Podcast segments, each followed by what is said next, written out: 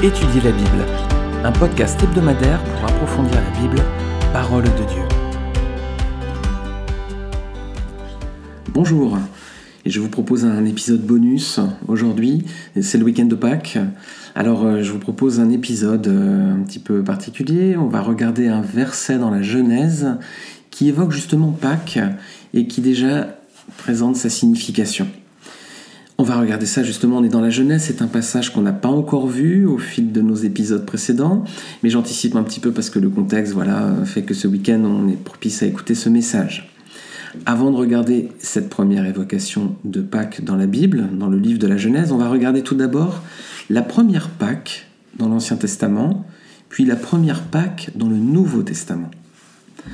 La première Pâque dans l'Ancien Testament, euh, son institution, c'est juste avant que le peuple d'Israël ne sorte d'Égypte.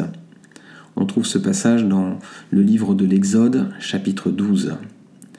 L'Éternel Jéhovah va demander aux Israélites de sacrifier un animal, un agneau plus précisément, dans un contexte qui est tout à fait particulier. Quel est ce contexte? Bah, Israël est opprimé en Égypte depuis plusieurs siècles, et l'Éternel a suscité un libérateur en la personne de Moïse. Dieu a déjà envoyé neuf plaies redoutables à Pharaon afin qu'il libère Israël. Mais son cœur n'a pas cédé, le cœur de Pharaon s'est endurci. Alors cet événement de la Pâque va précéder la plaie suivante, qui est la dernière, qui va être la plus terrible. C'est la mort de tous les premiers-nés de l'Égypte. C'est cette dernière plaie qui va finalement faire céder Pharaon. Israël va pouvoir quitter ce pays d'esclavage après plusieurs siècles euh, sous la main des terribles des Égyptiens pour rejoindre à présent la terre promise. Alors regardons les consignes qui sont données par l'Éternel concernant l'agneau à sacrifier, un animal sacrifié. Donc ça devait être un mâle, sans défaut, et son sang devait ensuite être répandu sur le bord des portes des maisons. Alors que demandait Dieu aux Israélites pour cette nuit-là? Donc il leur demandait de s'enfermer chez eux cette nuit, parce que ce serait une nuit de jugement sur l'Égypte on voit qu'on n'est pas les premiers, les amis, à se retrouver confinés. Hein. Alors, je vous parle, on est, en avril 2020 et euh, on est tous euh, confinés chez nous depuis plus d'un mois à présent. Euh, on se retrouve dans une situation pas qu'un peu particulière parce que on ne peut pas se réunir les uns avec les autres physiquement, on ne peut pas partager la scène physiquement. C'est une Pâque tout à fait inédite. Mais déjà, on voit que dans la première Pâque de l'Ancien Testament, les, Israélites étaient déjà confinés chez eux, comme nous aujourd'hui, pour cette Pâque de l'Éternel. Et Dieu leur demande, en plus d'être confinés, donc de sacrifier cet animal et de prendre son sang pour le répandre sur les portes des maisons, de leur maison. Alors, comme ça, lorsque la mort allait venir frapper euh, cette nuit-là les premiers-nés de l'Égypte, eh bien, elle passerait par-dessus la porte des maisons où il y aurait du sang. Et donc, c'est la signification du mot Pâque, hein, littéralement, ça veut dire passer par-dessus. Donc, le sang de l'animal était pour les Juifs de l'époque le signe du salut, c'est une première Pâque dans l'Ancien Testament qui est donc une préfiguration. C'est une préfiguration parce qu'elle annonçait de façon encore cachée hein, un autre événement plus important qui allait intervenir dans le futur. Et c'est ce qu'on va regarder à présent, avec la première Pâque dans le Nouveau Testament. On fait un bond dans l'histoire, on va se retrouver 1400 ans plus tard, on est en l'an zéro approximativement de notre ère. Hein.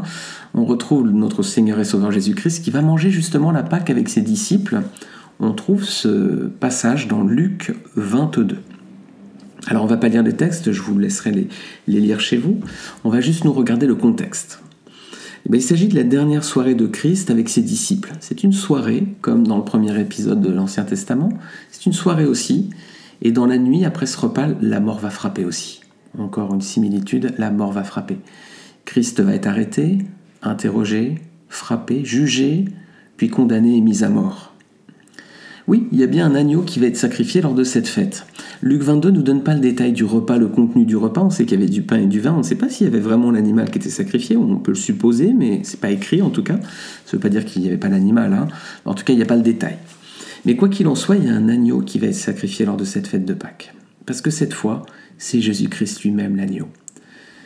Jean-Baptiste avait dit un petit peu plus tôt à son égard dans Jean chapitre 1 verset 29, Voici l'agneau de Dieu qui ôte le péché du monde. Et Paul dira ensuite aux Corinthiens, dans la première lettre de Corinthiens chapitre 5, il dit, En effet, Christ, notre agneau pascal, a été sacrifié pour nous. Paul explique aux Corinthiens, chapitre 5. Il donne l'explication de la fête des pains sans levain, qui était au même moment. C'était un pain sans levain, donc c'était la signification d'une vie sans péché. Et puis il y a également l'agneau pascal lors de cette fête. Il explique que c'est Christ en fait. Christ est bien l'agneau qui était préfiguré dans la Pâque de l'Ancien Testament. Un agneau qui va, par son sacrifice, sauver de la mort euh, le peuple euh, qui lui appartient à présent. Rappelez-vous que cet agneau avait une spécificité, hein. il devait être sans défaut. Alors, est-ce que Christ a rempli cette condition? Est-ce que Christ était sans défaut? Bien oui, c'est ce que la Bible affirme, que Jésus-Christ est le seul homme qui ait vécu sur terre qui n'ait jamais péché. C'est ce qu'on peut lire dans 1 Pierre, chapitre 2. Pierre dit, Pierre c'était l'un des apôtres qui avait le, les personnes même qui avaient le mieux connu Jésus, hein. il était très très proche du Seigneur, il l'a vu vivre vraiment, hein. avait, il était témoin de sa vie, et Pierre dira, en parlant de Christ, lui qui n'a pas commis de péché, et dans la bouche duquel on n'a pas trouvé de tromperie, lui qui insultait ne rendait pas l'insulte, maltraité ne faisait pas de menaces, mais s'en remettait à celui qui juge jugement, justement, lui qui a lui-même porté nos péchés dans son corps à la croix, afin que libérés du péché, nous vivions pour la justice. C'est par ces meurtrissures, par ces blessures que vous avez été guéris. Donc Pierre confirme hein, que Christ est bien celui qui a payé, euh, qui a porté nos péchés sur son corps à la croix, qui nous a libérés du péché, qui a payé par ses blessures le prix de notre guérison. Deux Pâques, deux époques différentes, deux alliances différentes, mais qui présentent de nombreuses similitudes. Mais il y a une différence essentielle entre la Pâque de l'Ancien Testament et la Pâque du Nouveau Testament. C'est que l'animal sacrifié était mis à mort mais Christ, lui, est ressuscité. Nous avions commis des fautes, nous devions être punis. Mais il a plu à Dieu de ne pas nous laisser mourir de cette façon-là, de ne pas souffrir, de ne pas nous envoyer ce châtiment, mais de le faire porter à son Fils. Et on verra dans Genèse aussi que c'est une préfiguration aussi avec Abraham et le sacrifice d'Isaac. On verra ça dans quelques semaines. C'était une préfiguration dans l'Ancien Testament. Cet agneau immolé, c'est Christ, mort pour les péchés du monde. Et par son sacrifice sur la croix, il nous sauve de la mort, comme nous avions cette image dans l'Ancien Testament avec le sang qui préservait de la mort aussi. Mais Christ est mort pour les péchés du monde, mais bien plus, Christ est ressuscité, les amis. La mort a été vaincue, Christ a triomphé en se relevant de la mort. Il a vaincu la mort. Et à présent, il offre la vie éternelle à tous ceux qui se confieront en lui. Donc la première Pâque du Nouveau Testament est une révélation. La première Pâque de l'Ancien Testament était une préfiguration, la première Pâque du Nouveau Testament est une révélation. La Pâque en Égypte préfigurait bien Jésus-Christ, l'agneau de Dieu qui par son sang sur la croix ôte le péché du monde. Maintenant, ce qui, était secret dans l'Ancien Testament est à présent révélé dans le Nouveau Testament. L'agneau pascal sacrifié au temps de Moïse trouve à présent pleinement son explication, hein, sa justification. Alors on va regarder à présent la Genèse.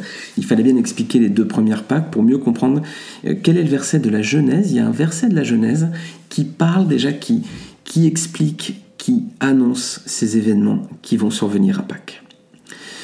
On est juste après la chute, on est dans Genèse chapitre 3.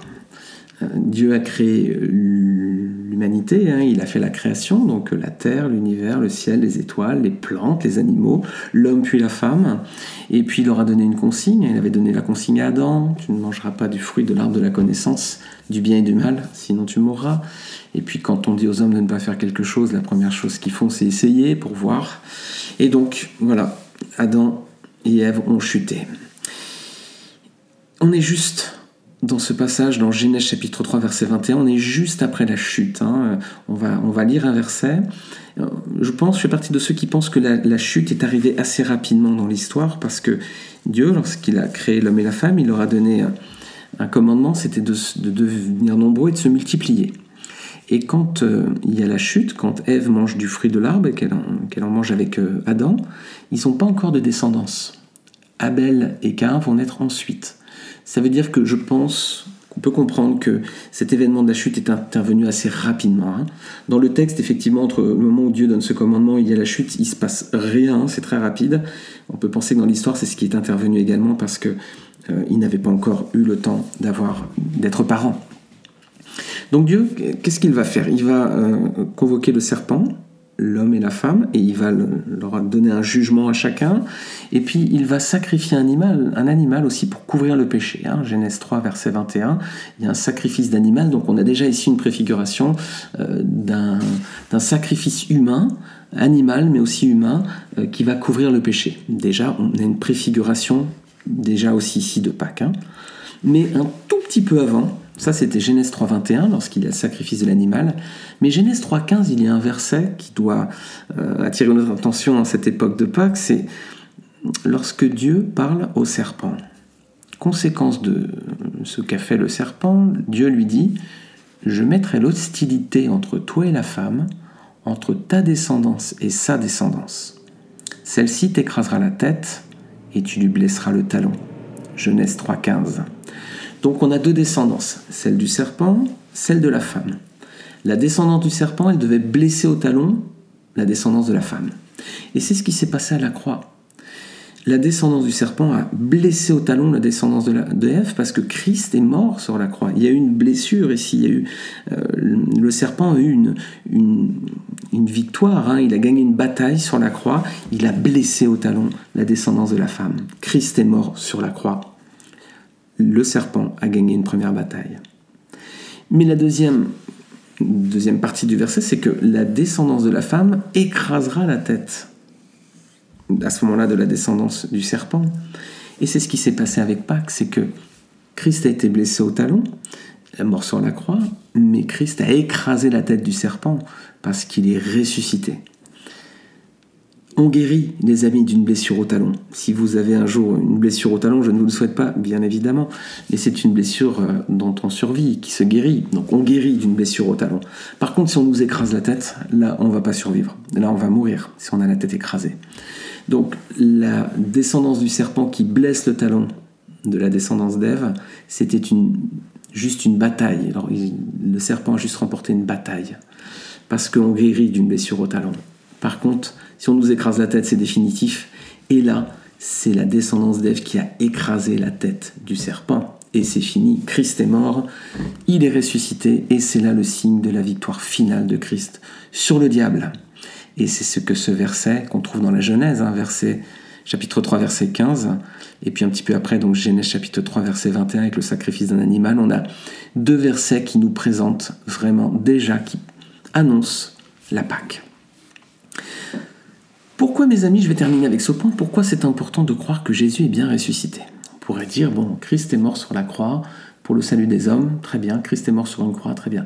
Après la résurrection, ça pose un souci pour beaucoup parce qu'ils sont rationnels, ils disent, je ne peux pas croire cette histoire de résurrection, aucun mort n'est revenu à la vie. Pourquoi c'est important de croire que Jésus est bien ressuscité? Je vais lire un verset dans Romains, chapitre 10, verset 9. Paul nous dit, si tu reconnais publiquement de ta bouche que Jésus est le Seigneur, et si tu crois dans ton cœur que Dieu l'a ressuscité, tu seras sauvé. Alors ici on parle de salut. Tu seras sauvé. Qu'est-ce qu'il faut faire? Eh bien c'est pas écrit si tu reconnais publiquement de ta bouche que Jésus est le Seigneur, tu seras sauvé. C'est écrit si tu reconnais publiquement de ta bouche que Jésus est le Seigneur, et si tu crois dans ton cœur que Dieu l'a ressuscité, tu seras sauvé. Donc croire que Jésus existait, ça suffit pas pour être sauvé. Hein. Croire que Jésus est le Seigneur, ça suffit pas non plus. Rappelez-vous, euh, si vous connaissez cette histoire, lorsque Christ meurt sur la croix, il est entouré de deux brigands. Il y en a un qui l'insulte et l'autre qui défend Jésus. C'est dans Luc 23. On arrive au verset 42. Le brigand dit, regarde le Seigneur et lui dit, Souviens-toi de moi, Seigneur, quand tu viendras dans ton royaume. Regardons ce verset. Souviens-toi de moi, Seigneur, quand tu viendras dans ton royaume. Souviens-toi de moi Seigneur, là il est en train de confesser publiquement que Jésus est Seigneur. Souviens-toi de moi Seigneur, il est en train de confesser publiquement de sa bouche que Christ est Seigneur. Et la deuxième partie du verset c'est quand tu viendras dans ton royaume. Cet homme est à côté de Christ qui est en train de mourir, de s'asphyxier, et il dit Souviens-toi de moi quand tu viendras dans ton royaume. C'est-à-dire qu'il il sait, il pense, il croit que Christ va ressusciter après. Donc cet homme a bien confessé que Jésus est Seigneur, il a bien cru que le Seigneur ressusciterait, il est sauvé. D'ailleurs, à la réponse de Christ, Jésus lui dit, Aujourd'hui tu seras avec moi dans le paradis. On a bien confirmation du salut de cet homme. Alors ça soulève une vraie question, mes amis, je vais terminer avec ceci. Ça soulève une vraie question, une question existentielle, et je vous demande d'être très très attentif à celle-ci. Si je vous demande, êtes-vous sûr d'aller au ciel après votre mort? Que me répondez-vous? Oui, oui, je, pense aller au ciel parce que je crois en Dieu. Ah, ça suffit pas. C'est ce qu'on vient de lire dans Romains 10, verset 9. Croire en Dieu, ça suffit pas. Est-ce que je vous dis, êtes-vous sûr d'aller au ciel après votre mort? Vous me dites oui, car je crois que Jésus est Seigneur. Très bien, mais ça suffit pas non plus. Oui, parce que je crois que Jésus est mort sur la croix. Très bien également, c'est excellent, mais ça ne suffit pas non plus. Pour être sauvé, on a vu qu'il faut confesser publiquement de sa bouche que Jésus est Seigneur et croire qu'il est ressuscité des morts. C'est la raison pour laquelle le message de Pâques est essentiel, parce que ce message, qui était déjà annoncé dès la Genèse, préfiguré ensuite dans la Pâque de l'Ancien Testament, puis confirmé dans la Pâque du Nouveau Testament, ce message annonce la mort et la résurrection du Seigneur, qui sont les deux conditions indispensables pour recevoir le salut. Alors mes amis, voilà, on va essayer de, nous projeter. Aujourd'hui, nous aussi, on est en 2020, on a vu ces, deux premières Pâques de l'Ancien Testament. Ben, nous, Pâques, c'est quoi aujourd'hui? Pour nous, c'est une exhortation c'est un rappel de ce que Christ a accompli au travers de sa mort, mais c'est aussi un appel à venir à celui qui est ressuscité si vous n'êtes pas encore sauvé. Alors, si vous n'avez pas encore franchi ce pas, ne tardez pas. Faites la paix avec Dieu. Le salut est encore pour vous aujourd'hui. Faites la paix avec Dieu par Jésus-Christ afin d'être sûr vous aussi d'aller au paradis si vous veniez à mourir. Pourquoi? Parce qu'en plus, c'est essentiel. Parce qu'il y aura une nouvelle Pâque dans le ciel, les amis. Lisons Luc 22, verset 15-16. Christ mange la dernière, la dernière Pâque avec ses disciples avant de mourir et il leur dit J'ai vivement désiré manger cette Pâque avec vous avant de souffrir, car je vous le dis, je ne la mangerai plus jusqu'à ce qu'elle soit accomplie dans le royaume de Dieu. Donc la Pâque va revêtir son caractère définitif plus tard dans le royaume de Dieu. Elle va s'accomplir à ce moment-là et cette dernière Pâque sera une consécration. Après avoir été annoncée dans la Genèse, on voit son accomplissement dans le dernier livre de la Bible, dans l'Apocalypse. Et alors tout sera scellé, le sort du monde, le sort de l'ennemi, comme celui des hommes.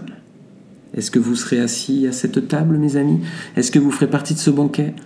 Alors profitez, en ce moment c'est le confinement, vous avez peut-être un peu plus de temps que d'habitude. Méditez bien sur cela. Soyez sûr de ne pas vous retrouver exclu de cette ultime Pâque, la dernière, celle qui va trouver son plein accomplissement autour de l'agneau de Dieu dans l'éternité.